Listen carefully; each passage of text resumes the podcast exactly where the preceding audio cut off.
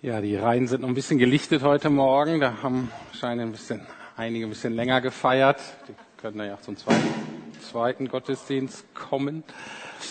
Mir ist gerade mal so durch den Kopf gegangen bei der Anbetungszeit, äh, dass es natürlich alles schön und gut ist mit dem Fußball und mit der Europameisterschaft und wenn Deutschland gewinnt und so weiter, freut man sich. Aber im Vergleich zu dem, was man so hat, wenn man vor Gott steht und sagt, es ist ähm, eine königliche Herrlichkeit, die ihm nicht vergeht, ein Glanz, der nicht vergeht. Ne? Die Bibel sagt, aller irdische Glanz wird vergehen. Alle diese vorläufigen Siege sind eigentlich ein Hinweis auf den einen großen Sieg von Jesus Christus. Und das ist das Entscheidende, dass wir da dabei sind und dass wir das jetzt schon feiern und uns daran freuen. Also das nächste Mal, wenn ihr euch freut, wenn wir gewinnen, vielleicht die Europameisterschaft, das ist gut, aber das eigentliche Thema des Sieges ist größer und denkt daran und feiert den eigentlichen Sieg von Jesus. Das nur so nebenbei. Äh, ähm, Thema heute, eigentlich kann man Liebe verschwenden, so wie man Geld vielleicht verschwenden kann, investiert und es war die falsche Investition, darum soll es heute Morgen gehen. Und die Frage, die ich mir gestellt habe, die ich euch stellen möchte, ist, wen liebst du? Will mal ein bisschen Zeit. Wer liegt dir am Herzen? Praktischer ausgedrückt heißt die Frage auch, in wen investierst du die meisten Gefühle, Energie, Zeit und Geld? Ich habe gemerkt, dass es eine wichtige Frage ist, die ich mir ab und zu mal stellen sollte und habe gemerkt, dass ich sie mir schon länger eigentlich nicht drüber nachgedacht habe, wahrscheinlich weil ich zu beschäftigt war mit anderen Dingen. Und das ist doch eine ganz zentrale Frage. Und ich bin mit dieser Frage ähm, sehr direkt konfrontiert worden, als wir eben vor einigen Wochen mit einer Kleingruppe aus dieser Gemeinde, eine Missionarin aus unserer Gemeinde im Nahen Osten besucht haben, die, ein, die eine Schule in einem Flüchtlingslager für syrische Familien gegründet hat und dort auch eine Gemeinde gründen möchte. Und sie hat einfach erzählt, sehr schlicht, sehr klar, aber auch sehr beeindruckend, dass Gott ihr eine Liebe für das syrische Volk geschenkt hat. Und sie hat erzählt, wie diese Liebe ihr Leben reicher macht. Reicher an Menschen natürlich, reicher an tiefen Erfahrungen mit Gott, reicher an kulturellen Eindrücken, reicher an persönlichen Grenzerweiterungen. Aber, wie das bei der Liebe so ist, auch reicher an Schmerz, reicher an Arbeit, reicher an Enttäuschungen, reicher an, zumindest aus ihrer Sicht manchmal vergeblicher Liebesmüh. Nun wollte ich sagen, sitzt sie da oder steht sie da oder läuft sie da und liebt nun Menschen, die ihr eigentlich ziemlich fremd sind. Viele von Ihnen stehen ihr eigentlich eher kritisch gegenüber, sind nur froh, wenn sie was von ihr kriegen. Ähm, die Sprache spricht sie auch nur teilweise, das heißt, so eine richtige Verständigung ist auch noch nicht möglich. Und sie investiert quasi jetzt Liebe in Menschen, vor allem auch in Kindern, von denen sie eigentlich nicht weiß, ob diese Liebe jemals Zinsen bringen wird. Das heißt, ob diese Liebe wirklich erwidert wird, ob die Anstrengung und Entbehrung wirklich eines Tages Früchte tragen werden. Und die Frage, ob sie wirklich selber was davon hat. Und als ich das so gemerkt habe, habe ich über mein eigenes Leben nachgedacht und zwei Dinge wieder neu verstanden. Erstens nämlich, dass meine Liebe oft sehr selbstbezogen ist. Und dass Gottes Liebe glücklicherweise nicht so ist wie meine Liebe, sondern genau wie die Liebe, die er eben Tine, so heißt die Frau, geschenkt hat. Ich habe gemerkt, dass ich nämlich meistens in Menschenliebe investiere, Sven Olaf hat das vorhin auch schon gesagt, von denen ich irgendwie denke, dass es sich lohnt. Ich habe irgendwelche Kriterien, von denen ich denke, das bringt was. Ne, die entwickeln sich vielleicht gut. Bei den Kindern, da kann ich dann stolz drauf sein, was sie vielleicht erreichen eines Tages. Meine Liebe trägt irgendwie Früchte, auch hier in der Gemeinde. Ich bekomme Dank, ich bekomme eine Anerkennung dafür. Und wenn es alles normal läuft, werde ich sogar zurückgeliebt. Wenn sich das aber nicht so entwickelt, wie ich gerne hätte,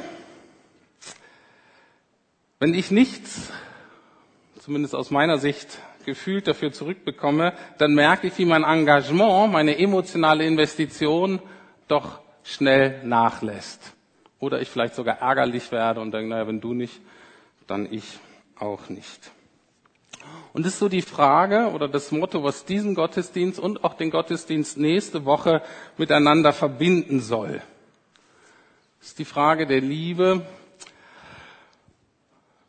die Brücken schlägt zu anderen Menschen. Diese Woche geht es ums Thema Mission. Das heißt, Ausgangspunkt sind wir hier in Berlin und Leute, die überall irgendwo hingehen und Menschen lieben und ihnen dienen und ihnen versuchen zu helfen und Gutes zu tun, die eigentlich ursprünglich mit denen sie nichts am Hut hatten, die ihnen eigentlich egal sein könnten. Und nächste Woche ist andersrum, aber eigentlich genau die gleiche Thematik, dass viele Leute, nämlich Flüchtlinge, zu uns ins Land kommen, die uns auch ziemlich fremd sind und mit denen wir eigentlich auch nichts am Hut hatten. Und die Frage ist, ob wir Raum in unseren Herzen, unseren Terminkalendern, unserem Geldbeutel machen, um auch da konkret lieben zu können. Auch und wirklich auch gerade das, ob wir nicht sicher sind, ob uns das wirklich was bringt. Und deswegen kommen auch nächste Woche Leute zu uns im Gottesdienst, denen das hier total fremd ist. Sowohl atheistische Berliner, die sonst nicht in Gottesdienst gehen, als auch syrische Moslems ähm, oder andere Immigranten. Äh, und wir merken, und das finde ich gut, spätestens jetzt hoffentlich, wir sind auch Missionare in unserer eigenen Stadt. Und das ist eben eine Kernberufung für uns als Christen. Die Frage ist aber, wie können wir nun all diese Menschen lieben, die so fremd sind, die so anders sind? Die vielleicht gar nicht an uns interessiert sind, vielleicht sogar uns feindselig gegenüberstehen. Das Problem mit dem Fremden ist ja oft, dass die Menschen uns verunsichern. Wir wissen nicht genau, was wir machen sollen. Wir, wir, es ist ein bisschen peinlich, wir verlieren die Kontrolle. Und das sind alles Dinge, die wir überhaupt nicht mögen. Wie können wir das schaffen, dennoch Gott zu erlauben, uns in solche Situationen zu bringen? Ich könnte natürlich lang drüber predigen. Ich predige nur noch ganz paar Minuten und dann hören wir eben andere. Aber wir müssen uns klar machen, dass wir für Gott genauso fremd und komisch waren, wie diese Menschen aus Kambodscha oder Syrien oder wo sie sonst alle herkommen. Ne? Der, sag ich mal, der eine Gründer des Christentums, einer der ersten Theologen und Gemeindegründer, hat ähm, Paulus, der hat äh, einen Brief an, an die damalige Gemeinde in Rom geschrieben, und aus diesem Brief lese ich einfach nur ein paar Verse vor, die so das Kern eigentlich des Evangeliums ausmachen und den wir immer wieder vergessen. Und je länger wir Christen sind, desto mehr vergessen wir ihn. Und das ist die Tragik. Es steht nämlich in Römer 5, Christus starb ja für uns zu einer Zeit, als wir noch ohnmächtig der Sünde ausgeliefert waren. Er starb für Menschen, die Gott den Rücken gekehrt hatten. Gott hingegen beweist uns seine Liebe dadurch, dass Christus für uns starb, als wir noch Sünder waren. Wir sind ja mit Gott durch den Tod seines Sohnes versöhnt worden, als wir noch seine Feinde waren. Nur ganz kurz paar Aspekte rausgenommen. Ohnmächtig der Sünde ausgeliefert. Mal ganz einfach übersetzt, das waren Menschen, die sind unfrei, unfähig und inkompetent. Und das waren wir. Und ganz oft sehen wir die anderen Menschen doch auch so, die nicht in unsere Kultur passen. Unfrei, unfähig und inkompetent und aus Gottes Sicht waren wir wirklich unsichere Kandidaten. In uns zu investieren war wirklich gefährlich. Die Gefahr, dass er das verschwendet, seine Liebe, dass sich das nicht wirklich lohnt, war bei uns sehr groß. Es starb für Menschen, die Gott den Rücken gekehrt hatten. Es steht da sogar, wir waren seine Feinde. Sagt, ich war doch nie Gottes Feind, ich bin doch so ein netter Kerl. Kann doch gar nicht sein. Gut, nimm die Frage doch mal mit, stell dir doch mal Gott die Frage, wo war ich eigentlich feindlich? Wo, wo bin ich eigentlich gegen dich? Das ist eine gute Frage. Gott hingegen beweist uns seine Liebe dadurch, dass Christus für uns starb, als wir noch Sünder waren. Das kann ich jetzt nicht lang erklären, kann nur sagen, hier auf der einen Seite ist der heilige Gott, und ein Sünder ist ungefähr hier. Das heißt, die beiden haben nichts miteinander zu tun. Das ist maximale Fremdheit. Da ist kein Kontakt. Völlig anders. Und Gott macht sich dennoch auf den Weg, um diese Trennung zu überwinden. Er wird Mensch, er überwindet die Kluft, er überwindet die Trennung. Und das ist jetzt wichtig, nicht weil wir so toll waren, nicht weil wir so wertvoll sind, dass er uns unbedingt retten musste, sondern weil seine Liebe so groß ist, weil er sich für uns entschieden hat, obwohl wir uns gegen ihn entschieden haben, obwohl er uns für uns entschieden hat, wo wir wirklich unsichere Kandidaten sind. Deswegen gibt es da so eine, äh, einen Liedvers, den wir da singen. Das Lied finde ich eigentlich total schön. Aber in der einen Verse steht, dass, dass wir singen, dass Gott sich auf uns verlassen kann. Und ich denke, liebe Frau, die du das, oder Mann, du kennst dich noch nicht. Also, der Vers ist richtig, dass er sagt, ich will mit dir gehen, ich will dich ehren, ich will bei dir bleiben. Das ist alles richtig. Aber Gott zu sagen, kannst dich auf mich verlassen, ich bin an der Seite, nein, Gott kann sich nicht auf uns verlassen. Gott ist der Treue, wir werden immer wieder untreu und wir müssen immer wieder zurückgeholt, zurückgeliebt, zurückvergeben werden. Das nur so nebenbei zu dem, was wir da singen. Also die Frage ist, wie können wir Menschen lieben, die fremd und anders, vielleicht sogar desinteressiert oder sogar feindselig uns gegenüberstehen? Und ich bin davon überzeugt, nur wenn wir uns von Gott die Liebe schenken lassen. Und zwar auch immer wieder schenken lassen. Es ist egal, ob du jetzt ein Tag Christ bist oder heute Christ wirst oder schon 40 Jahre. Diese Liebe hast du nicht irgendwie in der Tasche, die du rausziehen kannst. Die musst du dir immer wieder schenken lassen. Und welche Form diese Liebe ganz konkret annehmen kann, davon wollen wir heute hören. Drei Berichte aus Asien und ein aus Amerika und ich fange mit einem an aus Asien. Kannst du mal die nächsten ähm, Karten zeigen? Ich habe extra mal die Weltkarte gezeigt und zwar nicht aus unserer Sicht, ne, wo Europa so im Mittelpunkt ist, sondern so wie die Asiaten die Welt eigentlich sehen, das ist Kambodscha im Mittelpunkt. Way to go, ja. Ähm, genau, so. Und wenn man jetzt aus Gottes Perspektive sieht und wenn man sieht, was Gott in Asien zurzeit tut, würde ich sagen, ist das eine relativ ähm, richtige Karte. Die nächste Karte zeigt die Welt, wie die Amerikaner sie sehen. No, so sieht der Globus bei denen aus. San Francisco im Zentrum, jawohl. Heiko. Also, nur um zu sehen, die Welt sieht für unterschiedliche Menschen unterschiedlich aus. Und jeder ist überall mal fremd. Gut, gehen wir in den Nahen Osten. Mein Eindruck ähm, oder einen zentralen Eindruck von dieser Reise habt ihr schon gehört. Ähm, das erste Bild zeigt die Reisegruppe, mit der wir da unterwegs waren. Einige Leute eben aus unserer Gemeinde und die Missionarin ist die äh, stehend zweite von rechts hinten. Die meisten von euch kennen sie auch. Was macht sie da? Nächste Bild bitte. Sie arbeitet da in einem Flüchtlingscamp und möchte, hat in diesem Flüchtlingscamp schon eine Schule gegründet und will dort auch eine Gemeinde gründen. Also sie ist sozusagen Schulleiterin und Gemeindegründerin. So sehen die Camps da aus.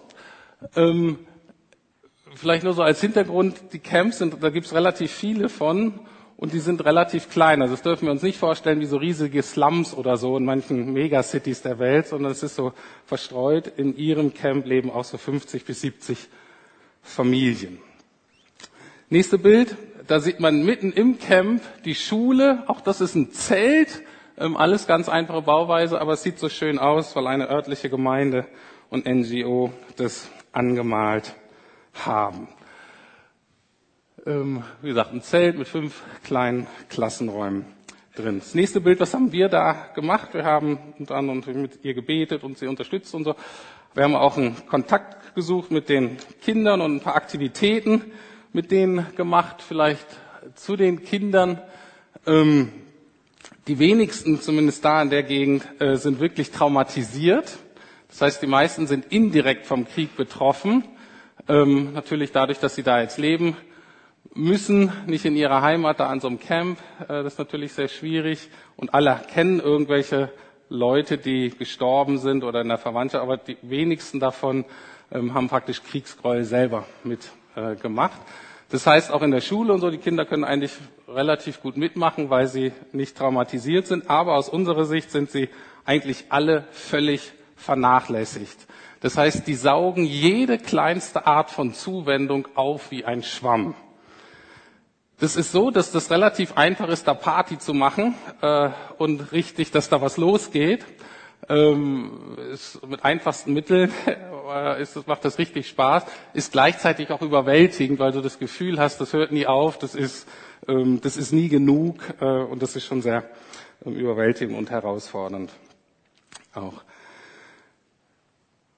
Dann ähm, nächstes Kind so ein bisschen aus dem Schulalltag, da die Kinder, meine Tochter Lotte hat es geliebt, keine Tische, keine Stühle, hätte alles auf dem Boden machen können, so wie zu Hause auch. Ähm, wir waren total begeistert von dieser äh, Schule.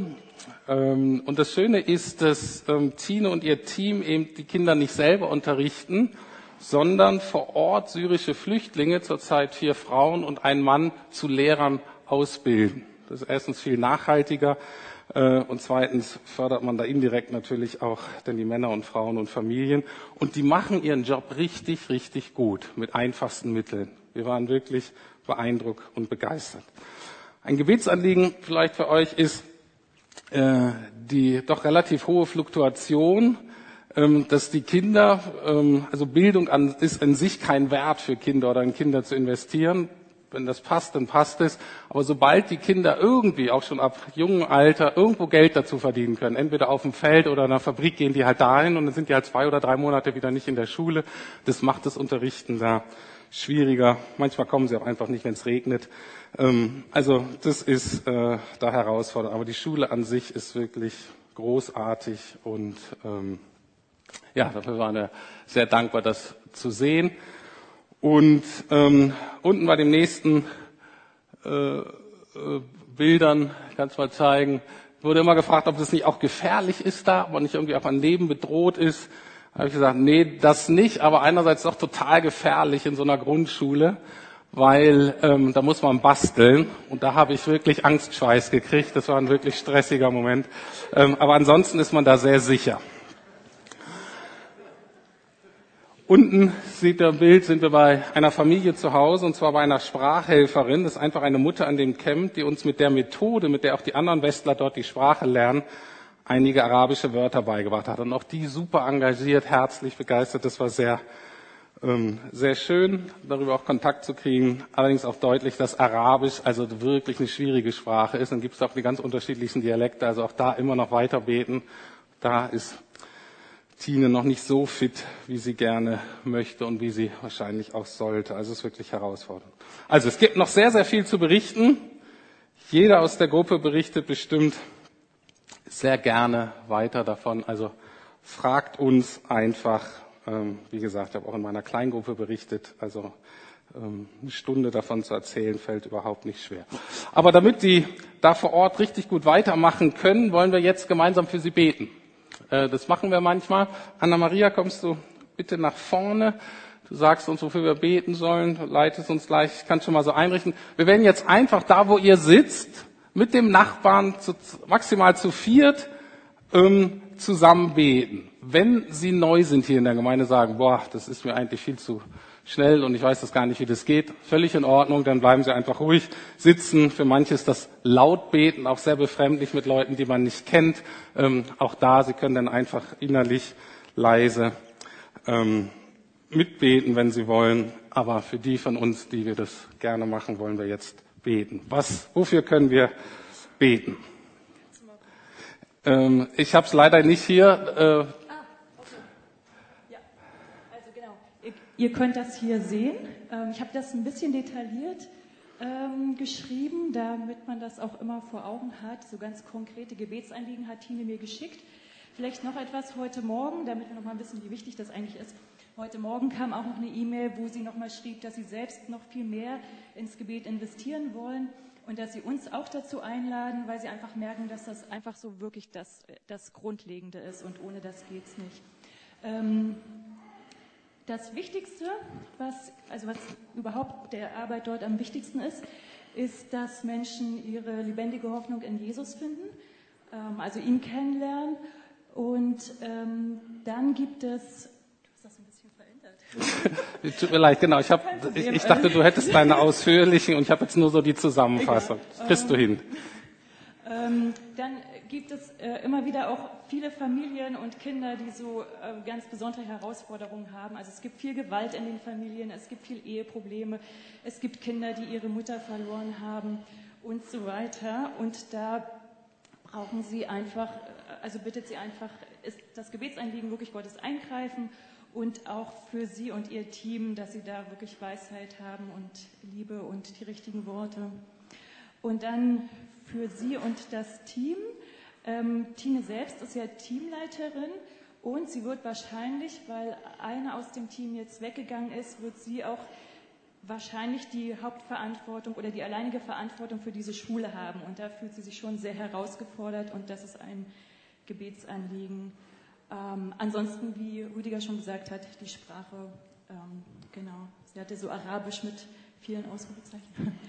ähm, okay, ja, also ihr könnt jetzt einfach zu zweit, zu dritt, da wo ihr seid, ähm, kurz einfach beten für diese Anliegen und wir sagen dann von hier vorne aus Amen. Genau, oder du betest noch, wie du denkst. Okay, wie du willst. Gut, also einfach schön laut beten, ne? dann hört man nämlich die, äh, die, die anderen nicht so. Je lauter man betet, desto mehr Freiraum hat man praktisch zum Gebet. Also, äh, wir haben jetzt zwei, drei Minuten. Los geht's.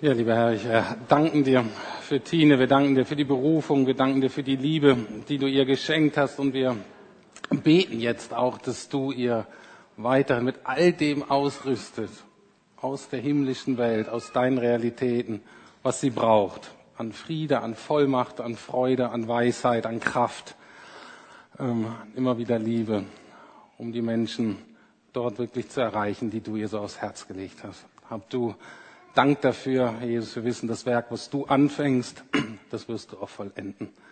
Darüber preisen wir dich, Herr. Amen.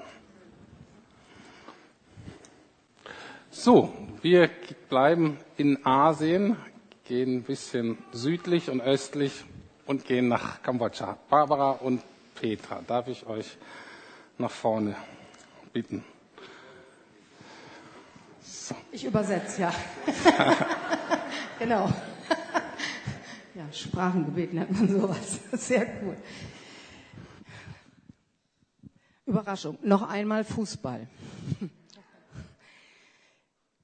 Ich bin kein Fußballfan. Aber die Kerls haben ja über zwei Stunden sich angestrengt gestern. Ne? Das war schon ganz schön.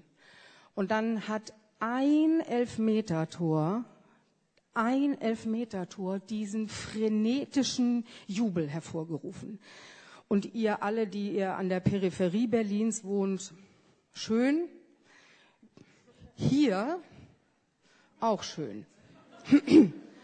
ein Hubkonzert, ein Trara, ein Raketengeknalle, der Kudamm, die halbe Nacht, Gegröle, Gejohle und es ist ja noch längst nicht das Finale. Daneben, dass sich die Leute sehen.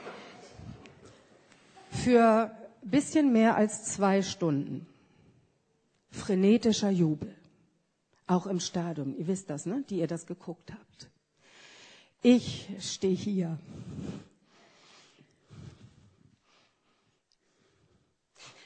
mit meiner Freundin Petra, die 20 Jahre, 20 Jahre, 21. 21. Ja, wir hatten im letzten Jahr 20, stimmt. 20 Jahre in Kambodscha ist, vorher in Thailand. Sie hätte ein ganz, noch nicht, noch nicht, noch nicht, noch nicht, noch nicht, das machen wir erst auf Kommando. Sie hätte ein wunderbar gemütliches Sozialarbeiterleben im deutschen Sozialsystem mit ihrer Familie in Berlin hier leben können. Hat sie nicht. Sie hat Liebe Gottes ausgeschüttet bekommen in ihr Herz. Für Menschen und für ein Land, das sie nicht kannte. Und ist dem gefolgt. Ich ich sage immer, wenn ich von ihr erzähle, eine kleine Petra ist gegangen. Und wenn man sieht, was daraus geworden ist, das ist der Hammer. Nicht zwei Stunden. 21 Jahre. Und jetzt Feuerwerk, Lichterbogen, Goldbuzzer. Und jetzt ihr. Aufstehen, jubeln, jubeln, jubeln. Yes, yes,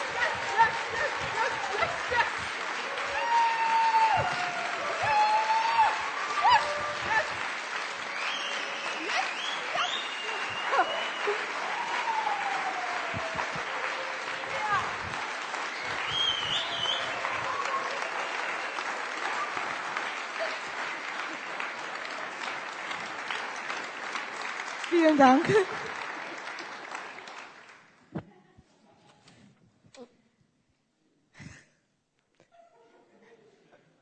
Das kann man gar nicht bedanken.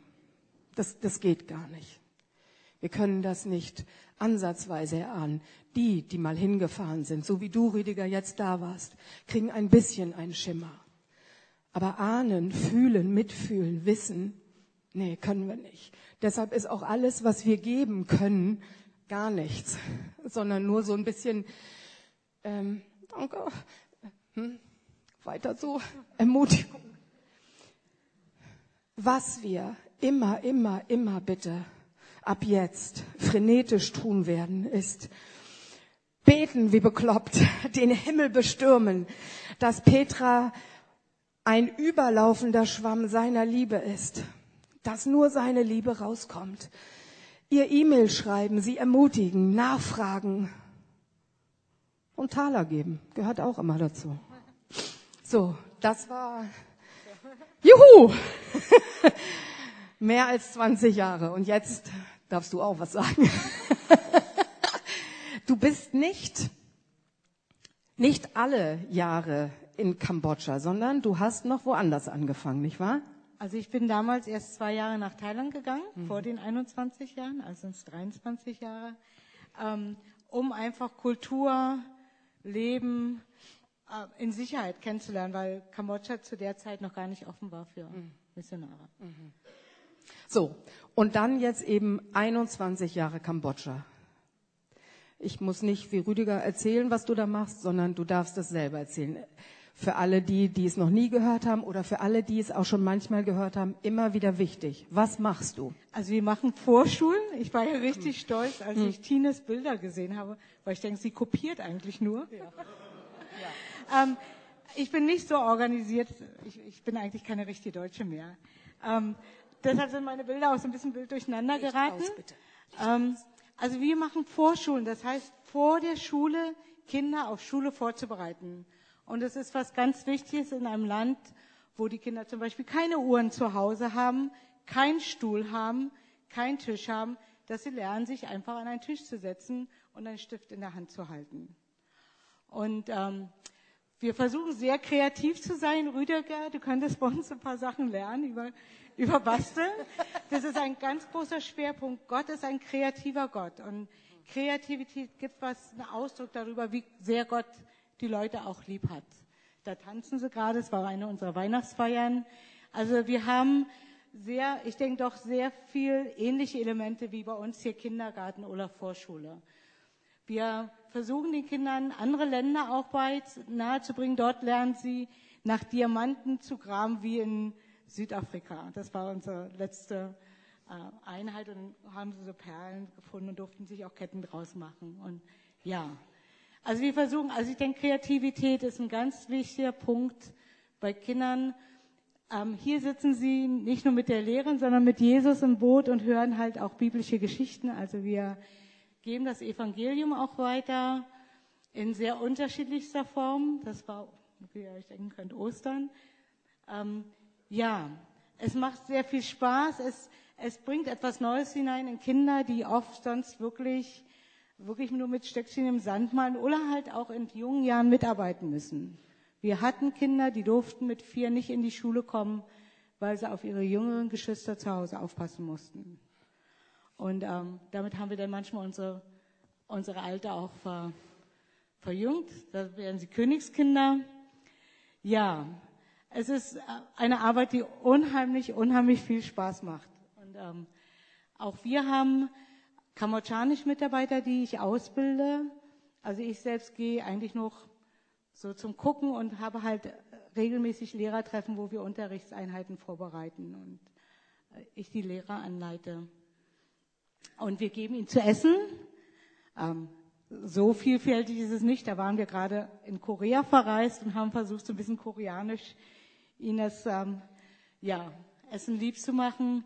Nudeln, ähm, für viele Kinder ist das Frühstück, was wir ihnen geben, das erste Essen am Tag. Also die kommen nicht mit vollem Nutella-Bauch oder so an, sondern das ist das erste Essen, was sie bekommen und dann auch für lange Zeit auch das einzigste dort. Aber wir geben ihnen nicht nur zu essen, sondern wir versuchen ihnen auch beizubringen, Kleinigkeiten anzubauen. Kambodscha ist eigentlich ein sehr fruchtbares Land. Das sind Erdnüsse, falls man es nicht erkennt, glaube ich jedenfalls. Ähm, äh, ja, dass sie lernen, man put einen Samen, man macht einen Samen in, in, die Erde und man kann daraus wachsen und das kann man dann auch essen. Also man kann sich auch selbst versorgen. Man muss nicht nur immer auf die Weißen warten oder auf irgendwelche Hilfslieferungen. Ja, ähm, das ist jetzt nicht so scharf geworden. Das ist so ein bisschen, das ist nicht die Hundehütte oder so, das ist ein Haus, wo eins unserer Kinder wohnt. Ähm, das ist schon ein bisschen besser. Es hat ähm, Wände aus Holz Gleich kommt noch ein anderes Bild, wo die Wände aus Blätter sind, was auch noch ziemlich viel Regen eigentlich abhält, wenn sie gut gemacht sind. Ähm, und dann haben wir noch eins, was mit, auch mit Tüchern, was so ein bisschen nach Flüchtlingslager aussieht. Also unsere Kinder, die wir betreuen, kommen aus sehr, sehr einfachen Verhältnissen. Und für die ist, ja, ein Buntstift zu haben, Bleistift zu haben, Spielzeug in der Schule zu haben, ähnlich wie die Kinder in Flüchtlingslager wirklich was Besonderes. Und sie kommen gerne und über die, ähm, Kinder kommen wir halt auch an die Eltern ran. Also wir wollen nicht nur die Kinder irgendwie so zwangsevangelisieren, sondern wirklich die Liebe Jesu in die Kinder investieren, in ihre Zukunft, aber auch in ähm, Dorf weiter sagen. Geht noch ein bisschen weiter, oder? Oder ist es irgendwie? Ach so. Also heute Morgen hat es leider mit dem Übertragen, also mit dem Übertragen der Bilder nicht so ganz geklappt. Ja, und neben diesen Vorschulen, weil wir da schon so lange jetzt sind, die machen wir seit zwölf Jahren, die Vorschularbeit, haben wir auch Kindergruppen mit älteren Kindern, die wir seit langem kennen, nachmittags und haben eine Bücherei und auch eine Gemeindegründungsprojekt. Also wir haben vier Standorte in, in, um sie im Rieb rum. Ja, das ist es.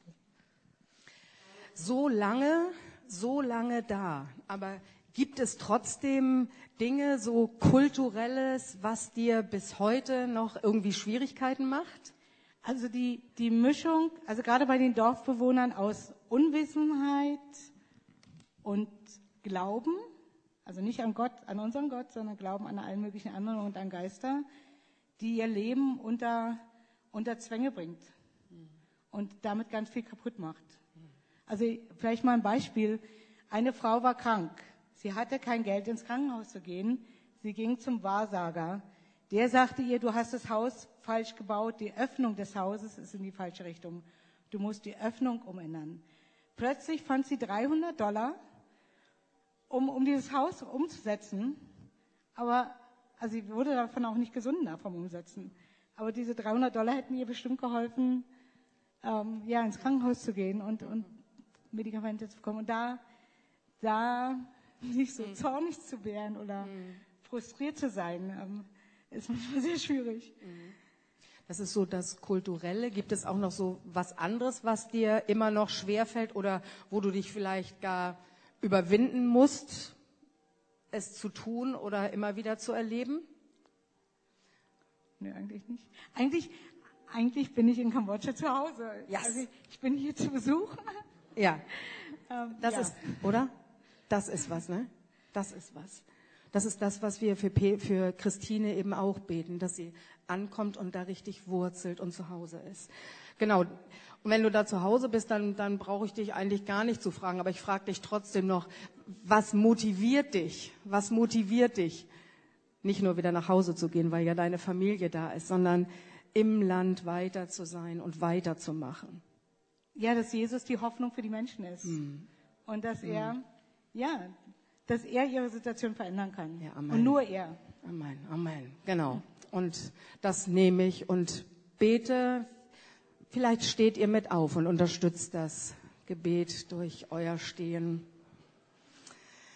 Danke, Vater. Danke, Vater. Danke, Jesus. Ja, du bist die Hoffnung. Du bist der, der rettet und verändert. Danke, Heiliger Geist, dass du in Petra lebst und diese Kraft des Allmächtigen spürbar machst für die Menschen dort. Danke für den reichen Segen, den du durch sie schon sichtbar und spürbar gemacht hast bei Hunderten, Hunderten, Hunderten Kindern und Familien. Danke für deinen Schutz, der da gewesen ist die letzten 23 Jahre nach Leib, Seele und Geist. Herr, das ist nicht selbstverständlich. Danke für Gesundheit, für Wohlsein, für Versorgung. Danke für Tee und für die Kinder. Danke für deine Gnade und für deinen Schutz. Und danke, dass das nicht aufhört, weil du dich ja nicht veränderst. Und so segne ich dich, Petra, im Namen des Vaters, des Sohnes und des Heiligen Geistes, damit auch, dass du weiterhin sein Werk bist, geschaffen in Christus Jesus, zu guten Werken, die er zuvor bereitet hat, dass du darin wandeln kannst, mit immer offenen Augen, die offenen Türen, die offenen Herzen zu sehen und genau da reinzugehen und die Liebe des Vaters sichtbar und spürbar zu machen. Und du sollst Ernte sehen, mehr als bisher. Vervielfachung von Ernte, Seelenernte. Und wir segnen dich und deine Familie weiterhin mit dem Schutz des Allmächtigen. Wir segnen euch mit Gesundheit und mit Versorgung in Fülle, so dass ihr immer reichlich habt, weiterzugeben. Wir segnen euch mit weiteren Lehrern, mit, mit zuverlässigen, guten Mitarbeitern, die Jesus in ihrer Mitte haben und mit denen ihr ein wunderbares Team seid. Wir segnen euch mit dem Schutz des Allmächtigen. Halleluja. Amen. Amen.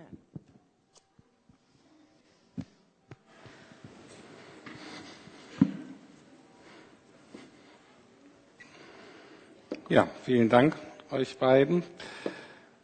Wir ähm, gehen jetzt nach Amerika. Heiko, komm du doch mal nach vorne. Du bist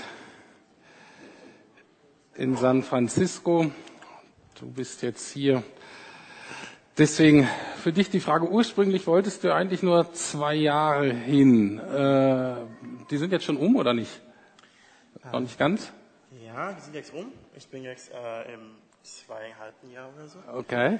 Ähm, ich glaube, wenn man sich äh, verliebt, und das haben wir, glaube ich, in beiden anderen Städten oder Ländern schon gehört, äh, dann möchte man gar nicht noch mal länger bei der Liebe bleiben. Und das ist mit dem Land so, und das ist aber auch persönlich bei mir so. Ah ja, genau, da hat sich auch was entwickelt, ja. Ähm, und du bleibst jetzt, du hast nochmal ein Visum für wie viel gekriegt, oder was ist dein Plan noch, wie viel länger willst du jetzt noch bleiben? Also mein Visum habe ich bekommen bis äh, Mitte 2018. Okay, schön. Und ähm, genau, also so lange habe ich auf jeden Fall noch vor zu bleiben. Ähm, so lange werde ich hier Besucher bleiben. Und äh, zu Hause sein in San Francisco. Sehr gut. Dann sag doch mal, ähm, was machst du da?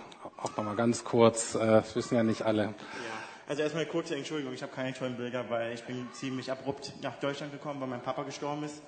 Ähm, deswegen habe ich leider nichts Großes, äh, um euch zu präsentieren, aber ich versuche euch das so kreativ irgendwie äh, bildlich darzustellen wie möglich. Also mein Jobtitel in San Francisco, äh, Amerikaner lieben ja so hochtrabende Jobtitel, ist ähm, Outreach Department Coordinator, was auf Deutsch so viel bedeutet wie ich kümmere mich um die Kurzzeiteinsatzteams, die nach San Francisco kommen, um eine Woche lang ähm, oder zwei Wochen lang oder ein paar Monate lang bei uns ähm, zu dienen und auszuhelfen. Und ich bin, wie gesagt, in der Hauptsache für diesen ganzen Arbeitsbereich zuständig. Und runterbrechen bedeutet das, ich arbeite mit Jugendlichen, ich arbeite mit Gemeinden, die kommen, um zu helfen. Ähm, und ich organisiere dann sozusagen alles von A bis Z und die kümmern sich dann um alles andere äh, von B bis Y. Ja. Und was ist B und Y? Also was, warum kommen die da zu euch? Was kann man da in San Francisco machen? Gibt es da so eine Zielgruppe? Wie, was, was gibt es da zu tun, außer am Strand zu liegen und zu surfen? Ähm, viel Glück mit am Strand liegen und surfen in San Francisco. Ähm, es ist relativ kalt, ja. Aber ähm, das denken ja viele sich immer nicht so. Äh, also in der Sonne bin ich jetzt nicht den ganzen Tag. Ähm, was können die da machen? Also, wir haben ja ein Zentrum als Jugendmission mitten in äh, San Francisco, ähm, fünf Minuten weg von allen Touristenattraktionen, die es in San Francisco so gibt, äh, von, von Cable Car fahren bis ähm, sich den neuen Apple Store angucken und sonst was. Und ähm, das heißt, wenn du, äh, wenn du, wenn ich hier stehe und ich laufe nach rechts, habe ich den Luxus. Wenn ich nach links laufe, habe ich die Armut und den Drogenkonsum und die Obdachlosigkeit und ähm, die hohe Kriminalitätsrate. Und wir bieten es in beide Richtungen an. Ähm, das heißt, du kannst hinkommen und du kannst mit den Obdachlosen arbeiten. Wie sieht das aus? Wir haben ein Zentrum für die Obdachlosen, das offen ist jeden ähm, Werktag, Montag bis Freitag. Sie, sind, sie, können kommen, sie kriegen Gebet, wir bieten Duschen an, sie können unsere, wir bieten Haarschnitte an, sie können ähm, unsere Toiletten benutzen, weil wenn ihr schon mal in den USA oder besonders in San Francisco wart, öffentliche Toiletten sind eine Rarität und die sind besonders eine Rarität, wenn du obdachlos bist oder wenn du nicht in das Bild ähm, eines Menschen passt. Genau, und das können Sie bei uns machen. Die können aber auch Gebets, Gebet empfangen. Wir bieten Ersthilfe an, das heißt, wir können niemanden eine Wohnung besorgen, wir können auch niemanden ähm, in ein, äh, irgendwie ein äh, Drogen, Anti-Drogenprogramm anbieten, aber wir können die Erstversorge machen und wir können sie dorthin verbinden. Und genau, und was wir machen, ist die Jugendlichen oder auch die Gemeinden, die kommen, sie, die wollen halt gerne mal sehen, wie es in ihrem Land aussieht. Ja, es ist gut und schön, sie gehen nach Mexiko, sie gehen nach Haiti und das sind so die Länder, wo sie normalerweise Einsatz ähm, machen. Und dann kommen viele, die sagen, jetzt wollen wir mal wissen, wie es in den USA aussieht und wie es in der reichsten Stadt der USA aussieht. Und die sind dann ganz geschockt, wie es in den USA aussieht. Und wenn du auf die andere Seite gehst, dann arbeitest du halt mit Menschen, die Jesus überhaupt nicht brauchen, weil ähm, sie genug Geld haben, weil sie wohlhabend sind. Ähm, und dann arbeitest du halt mit diesen Menschen, die Millionäre sind und die alles haben, nur leider fehlt ihnen ähm, Jesus. Mhm. Sehr schön. Ähm, ähm, auch da die Frage, bist noch nicht so lang da, was ist so das, was dich ähm, da vor Ort am meisten herausfordert oder wo du merkst, das ist so das, was dir fremd ist, was dich wirklich Kraft und Energie kostet, äh, was dich herausfordert. Was würdest du sagen? Ja, ich habe ja, als ich den Titel gelesen habe, äh, ne, die verschwenderische, ja, kann man Liebe verschwenden? Oh, die verschwenderische Liebe musste ich sofort am Buch denken. Ich weiß nicht, ob ihr schon mal gelesen habt von Timothy Keller, der verschwenderische Gott. Und das ist ein Buch, glaube ich, wenn man das immer wieder liest, ähm, dann versteht man irgendwann, was, es, was Gott getan hat und wie er eigentlich seine Liebe freigebig ähm, verschwendet jeden Tag. Weil, wie du schon angesprochen hast, wir fallen immer wieder zurück und Gott springt immer wieder ein.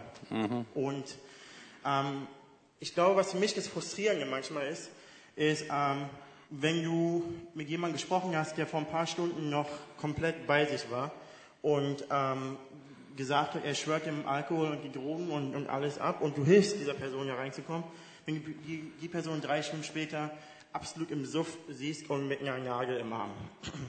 Ja, und das ist sehr grafisch, aber es ist nun mal die Realität. Und ich denke, das ist so ein bisschen das Frustrierende. Oder wenn du ähm, mit jemandem drei, vier, fünf, sechs Jahre, in meinem Fall jetzt natürlich nicht so lange arbeitest, das habe ich jetzt nicht, aber ich sehe das ja. Und ähm, irgendwas Tolles, und die Schritte sind alle da, und dann fällt es aber komplett zurück auf Null. Und du fragst dich halt, okay, warum, warum mache ich das und warum bin ich überhaupt hier? Ist die Frage, naja, ich falle auch jeden Tag zurück auf Null. Hm. Ich falle eben nur anders zurück auf Null. Und Gott mich, will mich trotzdem wieder zu 100 bringen.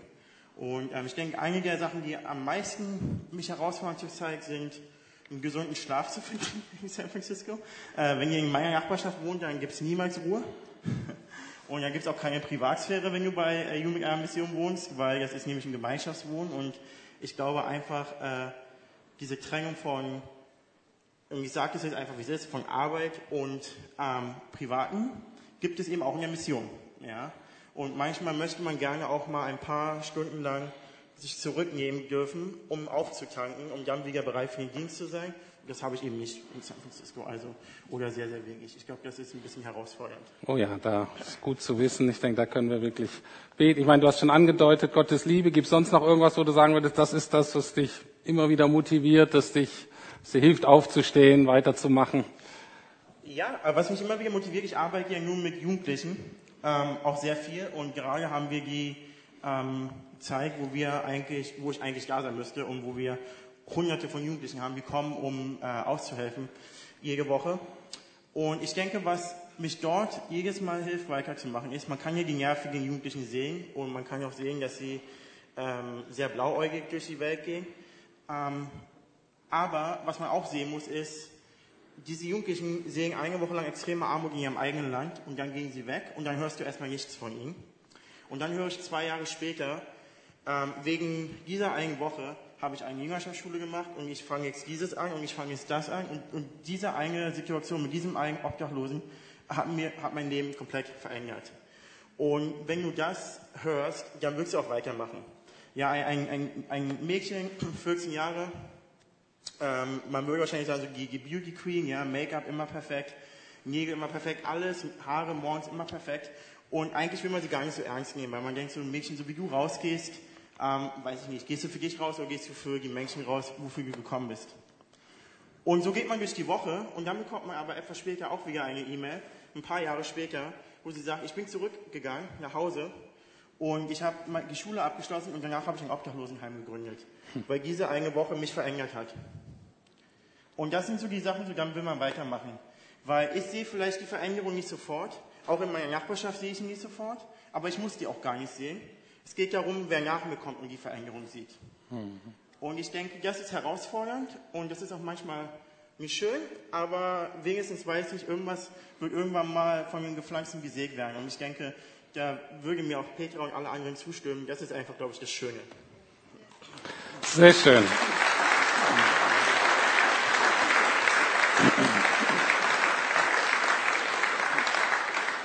Ich bitte euch auch nochmal aufzustehen und ich segne Heiko stellvertretend.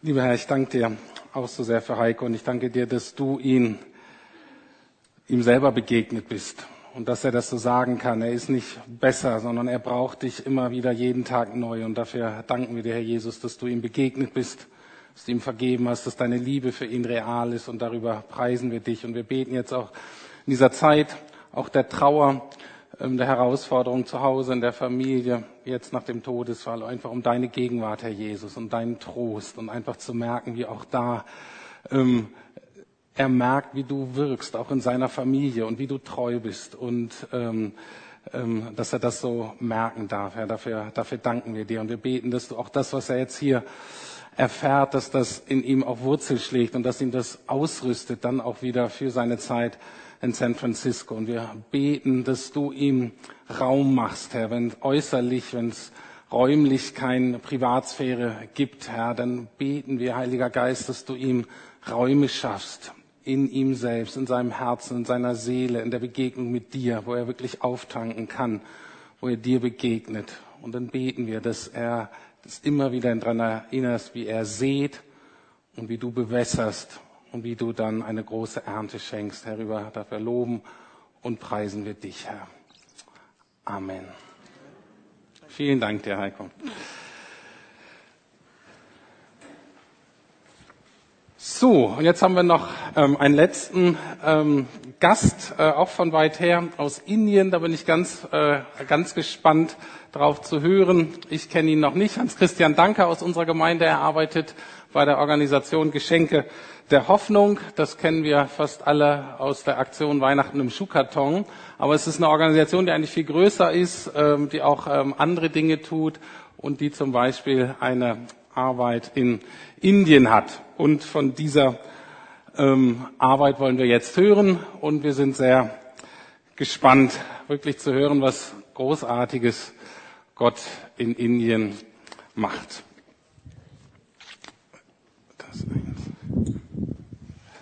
Ja, vielen Dank. Ich arbeite seit zwei Jahren bei Geschenke der Hoffnung als Referent für Bildungsarbeit für unser Projekt Indien Freiheit. Das haben wir auch vor zwei Jahren ungefähr gestartet. Mit diesem Projekt setzen wir uns ein für die sogenannten Unberührbaren in Indien. Sie werden auch Dalits genannt. Das sind die Menschen, die äh, außerhalb des indischen Kastensystems stehen und bis heute von Diskriminierung, von Gewalt, ähm, von Ausgrenzung, von äh, massiven Menschenrechtsverletzungen betroffen sind. Diese Gruppe ist die größte von moderner Sklaverei betroffene Gruppe weltweit. Und wir machen uns da stark äh, mit einem großen Partner in Indien. Und ich freue mich sehr, dass wir einen besonderen Gast zu Besuch haben in dieser Woche. Kumar Swami äh, arbeitet für unseren Projektpartner in Indien und er ist zum einen Generalsekretär des All India Christian Council. Das ist ein äh, großes Bündnis von verschiedenen Gemeinden, Organisationen, Denominationen, die sich für die Christen in Indien stark machen, vor allen Dingen für die verfolgten Christen. Und er ist darüber hinaus äh, Koordinator des Dalit Freedom Network in Indien. Das wiederum ist ein internationales Netzwerk äh, von verschiedenen Organisationen, äh, wo wir Teil sind mit diesem Projekt, das sich für die Rechte der Dalits einsetzt. Und er wird uns einen kleinen Einblick geben in seine persönliche Geschichte und in das, was Gott tut in Indien.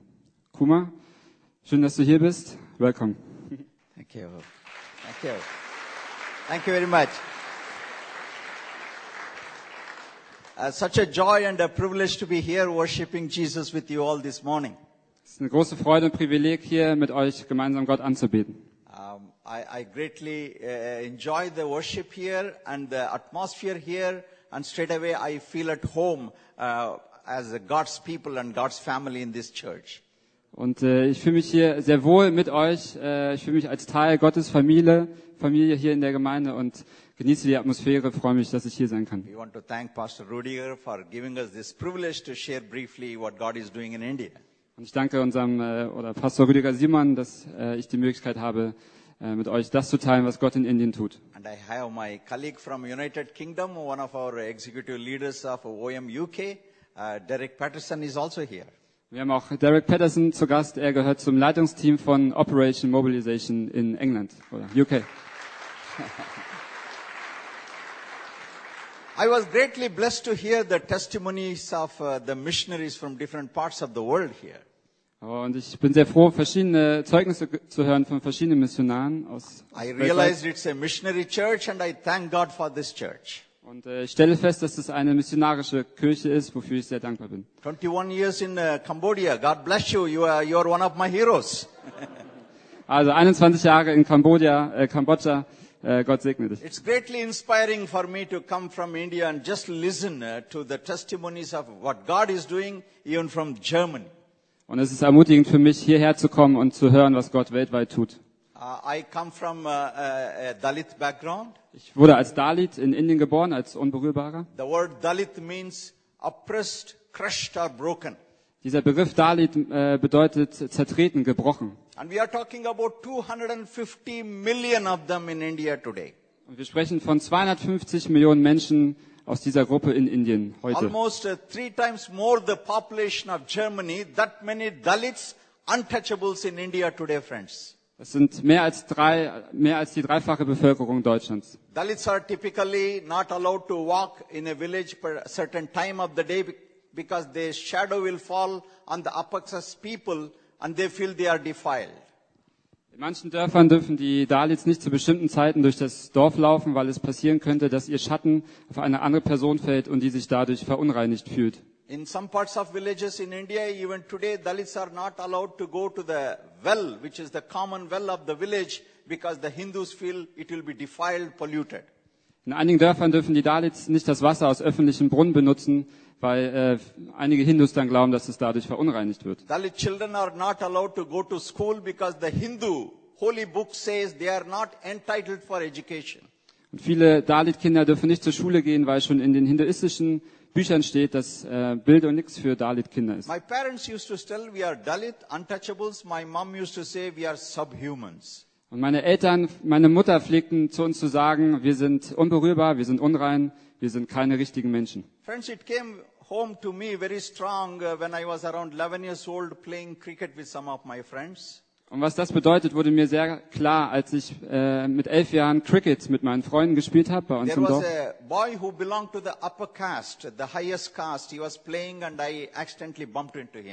Und in der gegnerischen Mannschaft war ein Junge aus der allerhöchsten Kaste. Und wie das beim Spielen passiert, wir sind einfach zusammengestoßen so. He became very angry. Being an untouchable, I'm not supposed to touch him. He became angry and he yelled at me saying, you dirty Dalit dog. Und er wurde sehr, sehr wütend, weil ich ihn ja nicht berühren darf als Unberührbarer. Er wurde zornig und schrie mich an und sagte, du dreckiger Dalit-Hund. I became angry also and I had the cricket bat in my hand. I took him and hit him hard. Und äh, ich hatte noch meinen Cricketschläger in der Hand. Ich bin auch sehr zornig über diese Beschimpfung geworden und habe ihn auf den Kopf hurt. geschlagen. He was bleeding within no time. Nearly 100 of his friends, relatives just descended in the scene and they held me guilty. They said I deserve a punishment. Innerhalb von kürzester Zeit kamen äh, 100 Leute aus dem Dorf zusammen. Er hat geblutet, es hat schnell die Runde gemacht und sie haben beschlossen, dass ich dafür bestraft They werden said muss. in the next 24 hours we had to pack our stuff and leave the village at once. Otherwise they may even kill us. Und sie drohten uns damit, wenn ihr nicht in 24 Stunden eure Sachen packt und abhaut aus diesem Dorf, werden wir euch vielleicht umbringen. We were devastated. I was angry, upset, crying and praying to all these millions of Hindu gods saying, why did you create me as a Dalit, untouchable, dirty Dalit dog? No response from these Hindu gods. Und ich war verzweifelt und fing an, zu all diesen Millionen Hindu-Göttern zu beten, habe sie gefragt, warum habt ihr mich als Dalit, als dreckigen Hund geschaffen? Ich habe nie eine Antwort bekommen von diesen I Göttern. was so depressed, disillusioned, I almost thought I must kill myself, commit suicide because I didn't want to live as a subhuman. Und ich war so äh, verzweifelt, deprimiert, depressiv. Ich war kurz davor, mich umzubringen, weil ich nicht als, weiter als Untermensch leben wollte. When I was 17 years old, I met one day uh, my elder brother who came home with a big beaming joy and declared that all our suffering as Dalits, it's all over.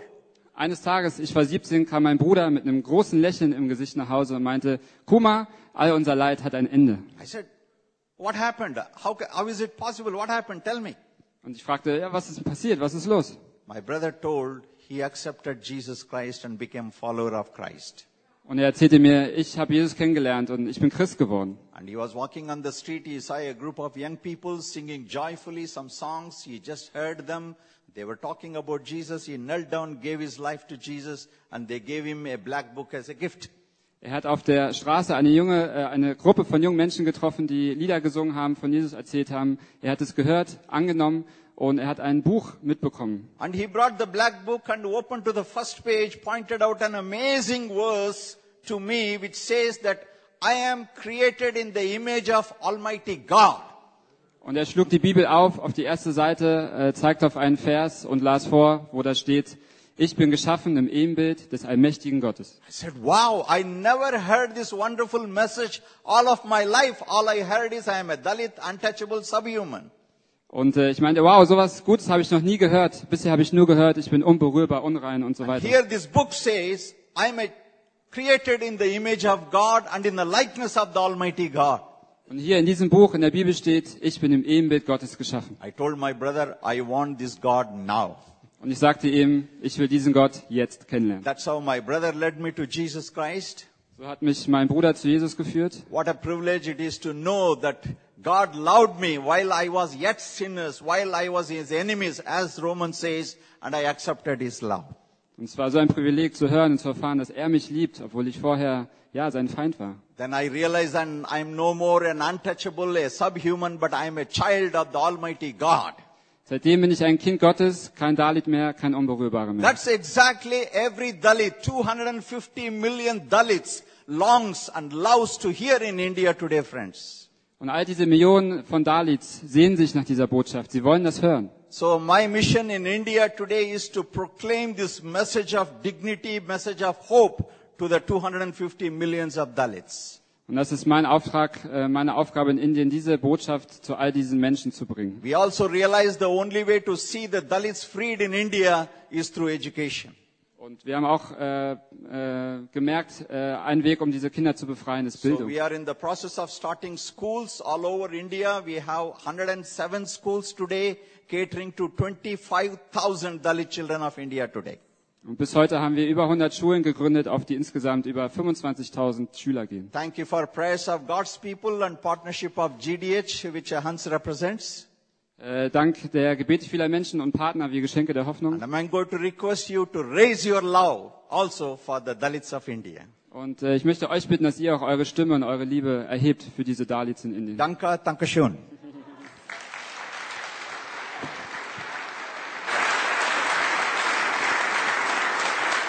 Okay, I'll, I'll, I'll, be praying for you. Just, just stay here. I'll be praying for you. Ähm, steht bitte auf. Ähm, ihr könnt jetzt auch eure Stimme erheben. Ich werde einfach in Englisch beten und hoffe, das ist in Ordnung für euch. Heavenly Father, I thank you so much for what you are doing in India. I thank you that your eternal message of love and that you are created in your image is true for each and every one.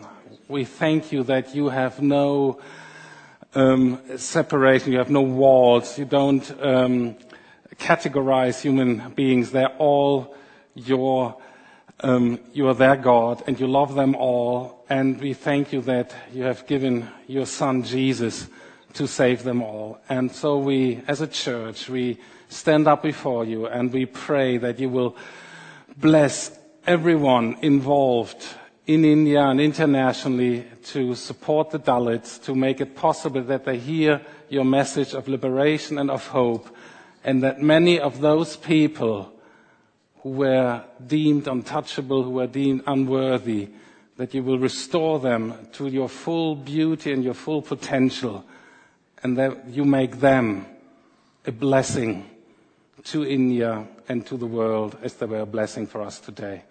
We thank you, Lord, and we praise you for your wonderful ways, that you delight in the fact that that that is unworthy in the sight of man is most precious to you. And we thank you for this.